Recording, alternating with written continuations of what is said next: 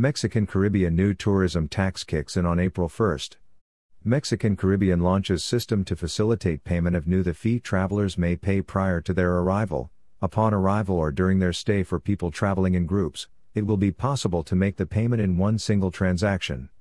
As a result of Mexico's state Congress decision to charge a new tax to foreign travelers who leave the state as of April 1, 2021, the Secretary of Finance and Planning of the state government through the Quintana Roo Tax Administration System SAC has launched the Visitax system to facilitate payment of the fee. The fee will be charged to international travelers and will be approximately $10 per person, depending on the exchange rate. Travelers may pay prior to their arrival, upon arrival or during their stay. The payment will be verified once they leave the state.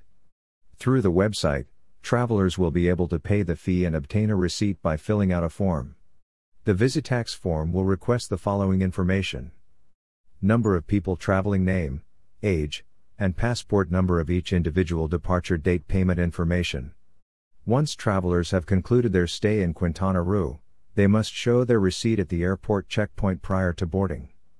Travelers who don't have a receipt at the airport will receive assistance and can make the payment at that time. For people traveling in groups, it will be possible to make the payment in one single transaction, as long as each individual's information is provided and included in the form. Individualized receipts will be provided. Visitors crossing the border to Quintana Roo via Belize by land will receive a 100% subsidy.